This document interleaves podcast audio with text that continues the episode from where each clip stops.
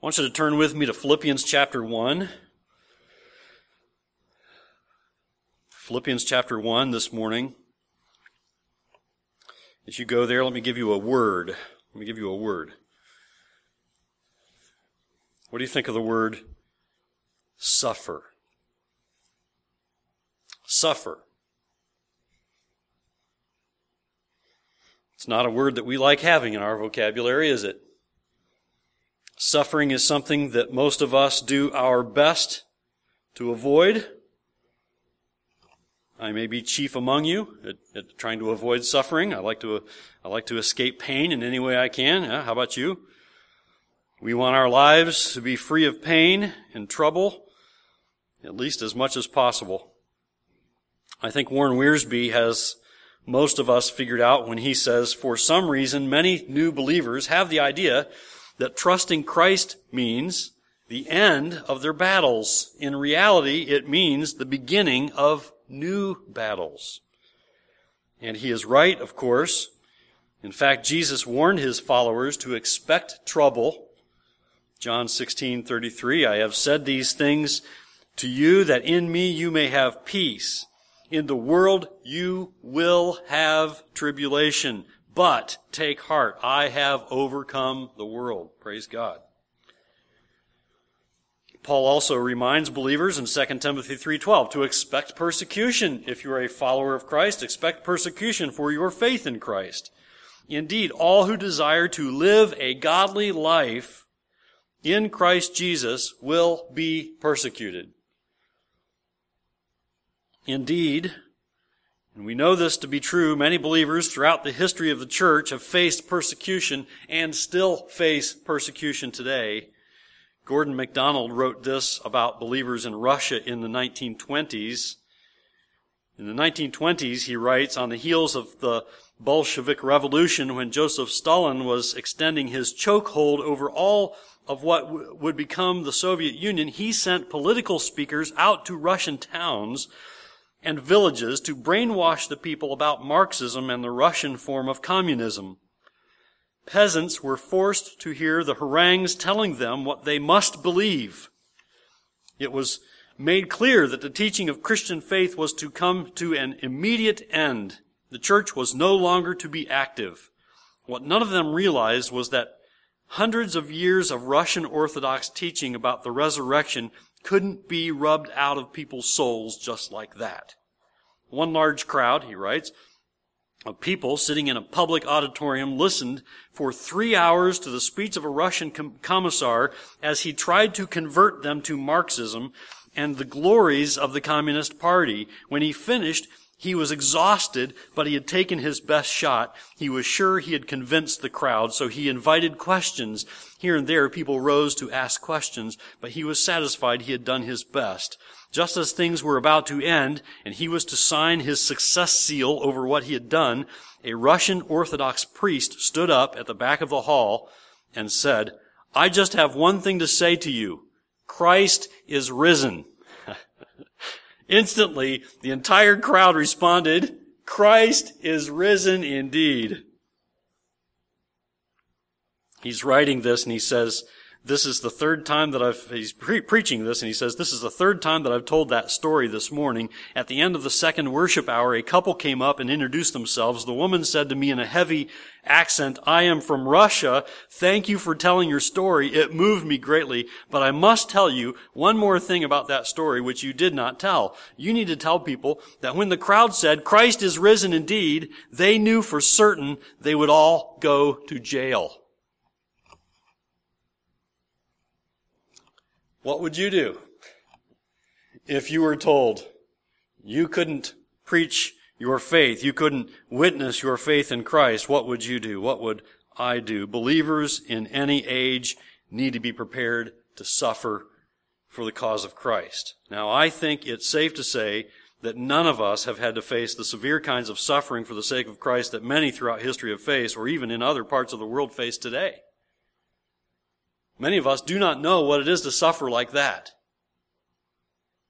Yet we don't have to look too far in the United States to recognize a growing distaste, a growing dislike, a growing hostility toward faith in Jesus Christ, toward Christianity.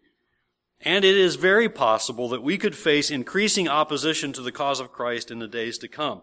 So the question is, are Christians in this culture prepared to suffer for their faith in Christ and do so with the joy of the Lord? to be able to say with those Russian believers, Christ is risen indeed, full knowing the persecution that will come. For the sake of our joy in the Lord, we need to be ready to suffer for Christ.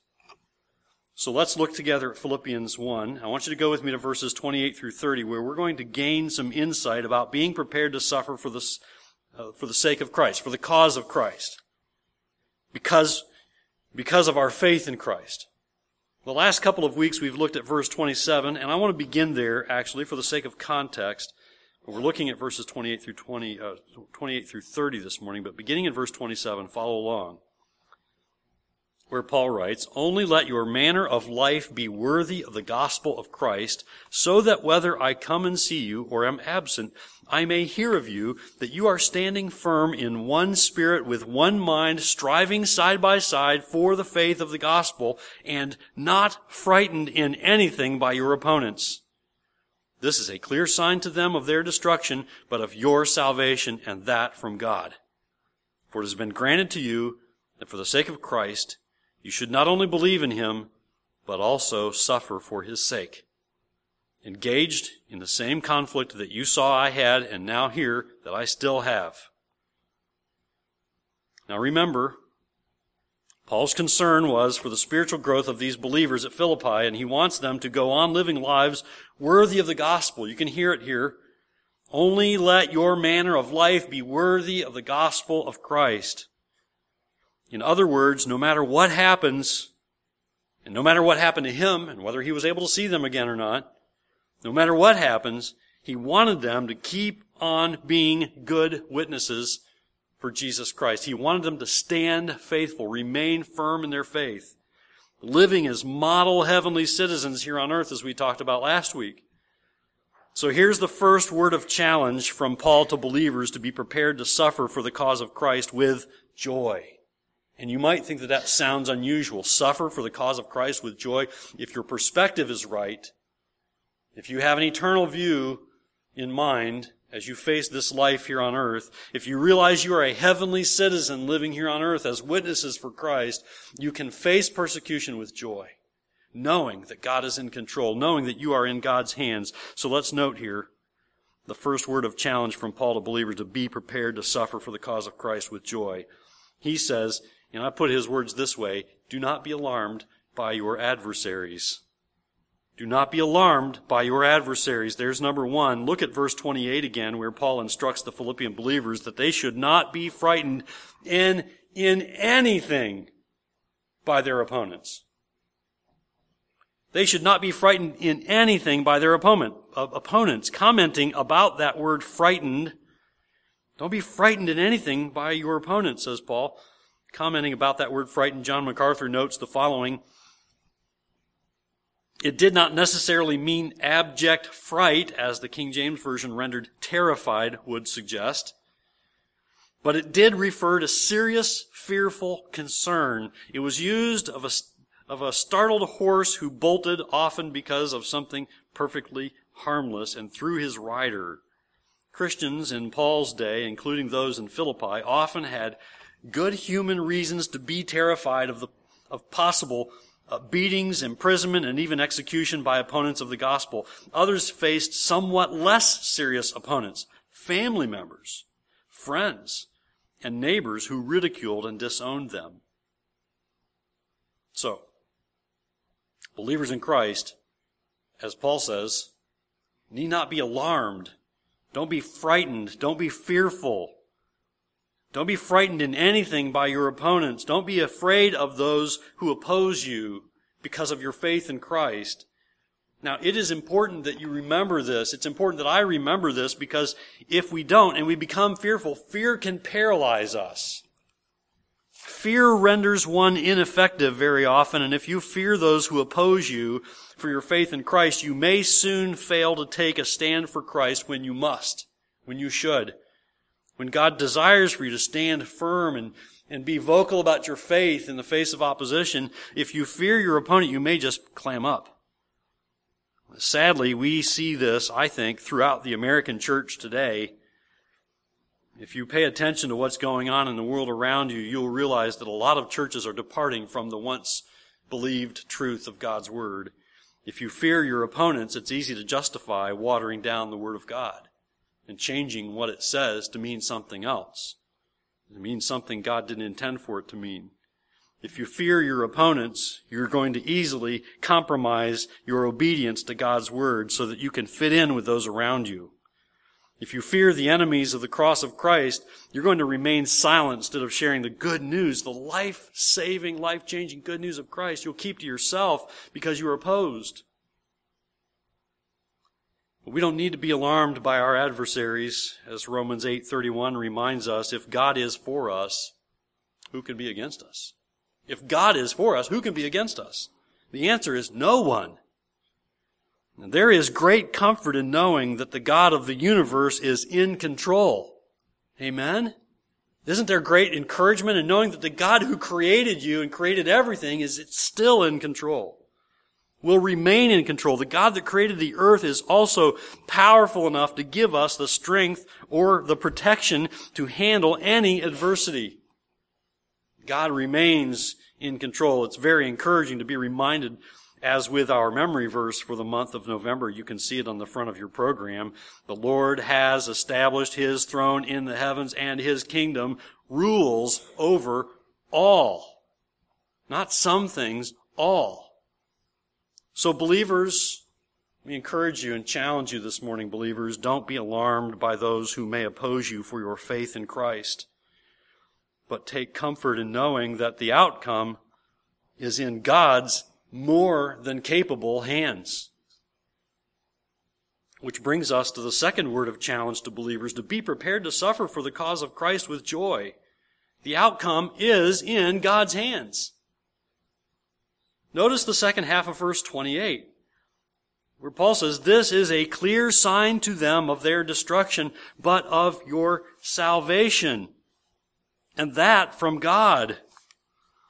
You see, believers need to understand that those who oppose God and who have rejected Jesus Christ are headed for destruction. They are under God's judgment. But sometimes we forget that. We forget that he who is in you is greater than he who is in the world. We are, we are reminded here that, that God is the ultimate judge, sometimes we mistakenly think that those who oppose God and reject Him are just getting away with something. They are not. God is not blinded from their foolish rejection of Him and, and rebellion against Him. God's Word makes clear that, that though the wicked seem to prosper on this earth, their ultimate end is destruction, says Romans 6.23, for the wages of sin is death. Eternal separation from God, torment in hell. And so Matthew 10:28 tells believers not to fear those who kill the body but cannot kill the soul. Rather fear him who can destroy both soul and body in hell. There is eternal destruction ahead for the wicked. God's judgment on them is certain. Now, lest you hear me saying something I'm not. Let me make it very clear. That is not something that we should rejoice over. Your enemy is not flesh and blood. You have a spiritual enemy. You look at the world, do not see your enemy. The, the human beings that you interact with this week, they are not your enemies. But the truth of the scriptures is, is this, that they face a certain judgment if they don't repent of their sins and believe in Jesus Christ. We have no need to fear them if they oppose us because God is in control and God will hold them accountable. This is not something we rejoice over, but that should compel us to be better witnesses for Christ this week. Should it not? Should it not sober us that our neighbors, maybe our own family members need Christ and face an uncertain eternity because they haven't trusted Jesus Christ, it's not uncertain to God. God knows about their eternity. It's uncertain to them who, who rush headlong into eternity while rejecting the Lord Jesus Christ. And in contrast to the destruction of the wicked, we see the salvation of the righteous. That is, those who have trusted Jesus Christ are saved eternally. We have no reason to fear. That should encourage us and give us the Lord's joy, even when we face persecution, because we know that persecution assures us that we are God's children. We belong to Christ. And ultimately, the outcome is in God's hands. He has defeated the enemy, and His church will prevail. And we don't need to fear our opponents because Almighty God has determined the outcome already. And so that last phrase in Philippians 1:28, and that from God, it's a reminder to us that God is in control. And those who ultimately reject Christ will face his judgment. But in, in, in the meantime, he's being patient and there is still time for those who, who say, I don't want that. I don't need Christ. I don't need that gospel that you tell me about. There's time. God is being patient. I'm not saying take your time. Witness for Christ. Live lives that speak powerfully of the love of Christ to change filthy, rotten sinners like you and me into the image of Christ as we obey Him. And those who ultimately reject Christ, though, will face his judgment, and those who accept Jesus Christ will be wonderfully saved. Yes, we may face difficulty here on this fallen earth, but we can look forward to a blessed eternity with our Lord and Savior Jesus Christ. So don't be alarmed by your adversaries, but be encouraged that the outcome is in God's hands, and then understand this. Here's number three. Suffering is a gift. Now, hold on a second. Just a moment before you call me crazy. Suffering is a gift. Look at verse 29. For it has been granted to you that for the sake of Christ, you should not only believe in him, but also suffer for his sake. Do you note the, the word granted there in verse 29? As one commentator points out, suffering for Christ was not to be considered accidental or divine punishment. Paul referred to a kind of suffering that was really a sign of God's favor. The Greek word translated granted is derived from a word which means grace or favor. Believing on Christ and suffering for Christ are both associated with God's grace. Joni Eareckson Tada, who was uh, paralyzed in a diving accident as a teen, we saw her speak of heaven last Sunday evening in one of the, in the video that we watched. One of the individuals who spoke of heaven. She was paralyzed in a diving accident as a teen. She kind of helps give us some perspective as she writes, when life is rosy, we may slide by with knowing about Jesus, with imitating him and quoting him and speaking of him, but only in the fellowship of suffering will we know Jesus. We identify with him at the point of his deepest humiliation. The cross, symbol of his greatest suffering, becomes our personal touch point with the Lord of the universe. And she's right. So suffering for the sake of Christ is a privilege. And I understand that we don't seek it out. No one seeks out suffering. But we ought not think of suffering for the cause of Christ as something that's an accident or as God's punishment on us. We ought to be thankful that we can identify with Christ in His suffering. It is a gift. But that is so foreign to our way of thinking, isn't it? But listen to 1 Peter 4 verses 12 through 14. Beloved, do not be surprised at the fiery trial when it comes upon you to test you as though something strange were happening to you, but rejoice insofar as you share Christ's sufferings, that you may also rejoice and be glad when his glory is revealed. If you are insulted for the name of Christ, you are blessed because the Spirit of glory and of God rests upon you. You realize that when you're insulted for Christ, yes, you may feel insulted, but they are insulting your Lord and Savior Jesus Christ, and you are sharing in his sufferings. You are blessed, and God is glorified when you suffer reproach for the name of Christ with the Lord's joy. But note also that, number four, suffering is shared. You are not alone. See in verse 30 how Paul encourages the Philippian believers with these words? Look at verse 30 again. Engaged in the same conflict that you saw I had and now hear that I still have. Believers in Christ do not suffer alone. Suffering for Christ is shared with other brothers and sisters in Christ. The Philippian believers had seen the persecution that Paul had experienced for the cause of Christ, for his faith in Christ for his willingness to stand firm and preach the gospel of the Lord Jesus Christ. They had seen him suffer. They knew what he was going through even then. But they not only prayed for him, they suffered with him. Paul was not alone. He knew that. These Philippian believers would not be alone when they faced suffering for the cause of Christ. So remember that when you suffer for the sake of Christ, even though you may feel like you are alone, but there are also other believers around this world who are suffering for the cause of Christ, just as there have been many others throughout the ages who have suffered for Christ. And when we know this, there ought to be no need for a self pity party. You are not alone. Not only do you have the Holy Spirit, which ought to be enough, don't you think?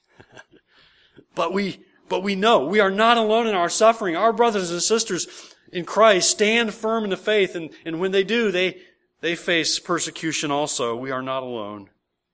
There's no room for self-sorrow, self-sadness, and self-pity here. And so suffering is not a popular topic, and we do not readily embrace it. Yet if we live for Christ, we need to be prepared to suffer for the cause of Christ, and to do so with His joy. And that shouldn't discourage you. I don't tell you this so that you'll leave here head down discouraged. I, I tell you this so that you'll leave here refreshed and encouraged, strengthened for another week in this world where there are many who oppose Christ, who will oppose you because you stand for Christ. So it shouldn't discourage you if you remember not to be alarmed by those who oppose. Remember that the outcome is in God's hands and that suffering is a gift and that it is shared.